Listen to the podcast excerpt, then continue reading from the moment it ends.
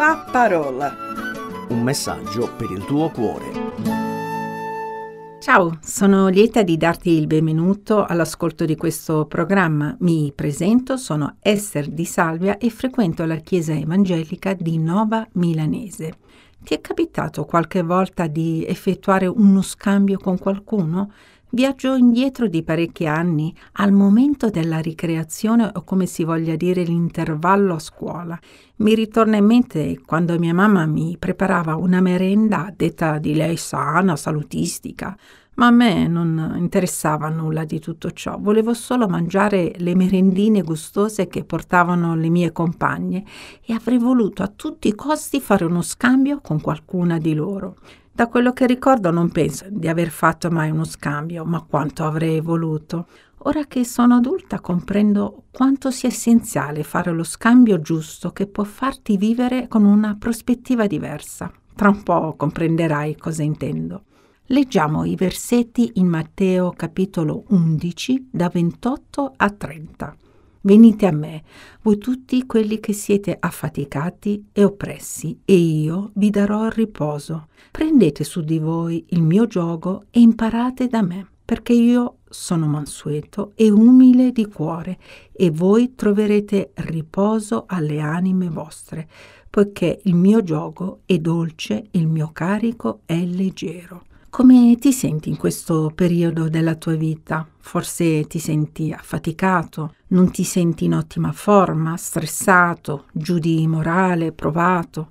Forse ti senti appesantito da tante faccende burocratiche che devi sbrigare e questo ti snerva.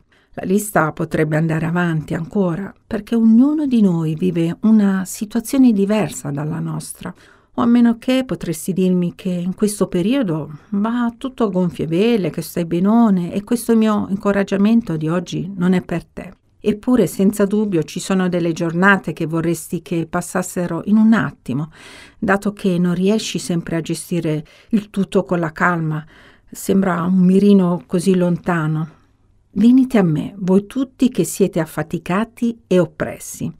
Gesù inizia la frase subito con un verbo, proprio per enfatizzare il suo buon proposito per coloro che si affidano a lui. Il verbo venire sottolinea il muoversi in direzione di qualcuno in questo caso muoversi in direzione di Lui, di Dio. Quando siamo assorti nei nostri pensieri, nelle nostre preoccupazioni, ci viene spontaneo di pregare e di chiedere che Dio intervenga a nostro bene durante le nostre avversità. Però questo non basta. Dobbiamo imparare ad essere sinceri davanti a Lui, dichiarargli come ci sentiamo in quel momento, che emozione stiamo provando a volte quando ci confidiamo con qualche amico o amica si può correre il rischio che insorgono dei pregiudizi di chi sta ascoltando la tua voce, quella voce che viene dal profondo del tuo intimo. Questo perché ha dei limiti come te o forse non è così sensibile da comprendere pienamente quello che stai vivendo in quel periodo, che sei uscito dalla barca e hai paura di affogare. Mentre se andiamo da Dio non dobbiamo temere dei suoi pregiudizi, assolutamente no, anzi al contrario, lui desidera che siamo sinceri con lui. Confessiamo se abbiamo paura, se siamo spaventati. Signore, ho paura di non farcela, ho paura che la situazione mi sfugga di mano. O semplicemente sono stanca, stanco, stufa, stufo di occuparmi di tutte le faccende burocratiche a casa poi prendete su di voi il mio gioco, perché dolce e il mio carico è leggero.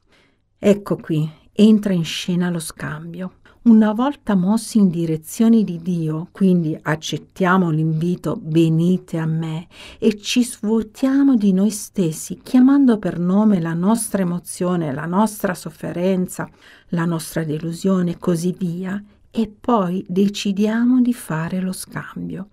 Per avere il giusto riposo che Gesù intendeva nei versetti che stiamo considerando, dobbiamo decidere di lasciare il nostro gioco, ovvero il nostro peso che ci schiaccia, che fa sentire le nostre spalle indolenzite, pesanti, e prendere in cambio il suo gioco con un carico leggero.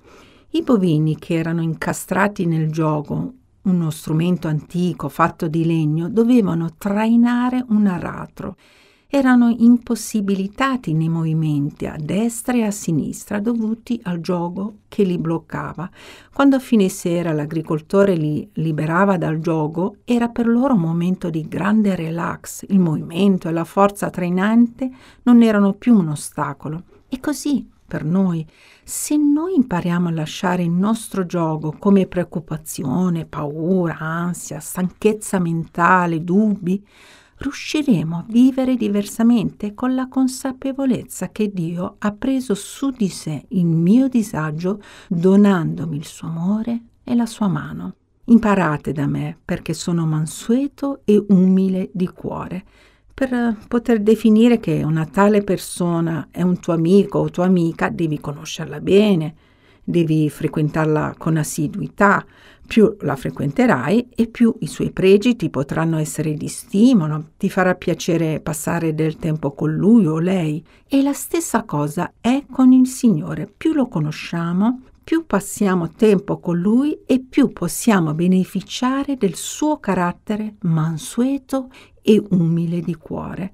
Poniamoci questa domanda. Il mio carattere traspare calma, dolcezza, mansuetudine nei momenti non piacevoli della vita o manca totalmente di autocontrollo? Mi colpisce sempre come Gesù sapeva gestire le situazioni non belle. Quante volte è stato deriso dai grandi maestri come i farisei, i fanatici, di saper conoscere le sacre scritture e di accusarlo ingiustamente. Quante volte è stato incompreso, provocato, rifiutato, respinto.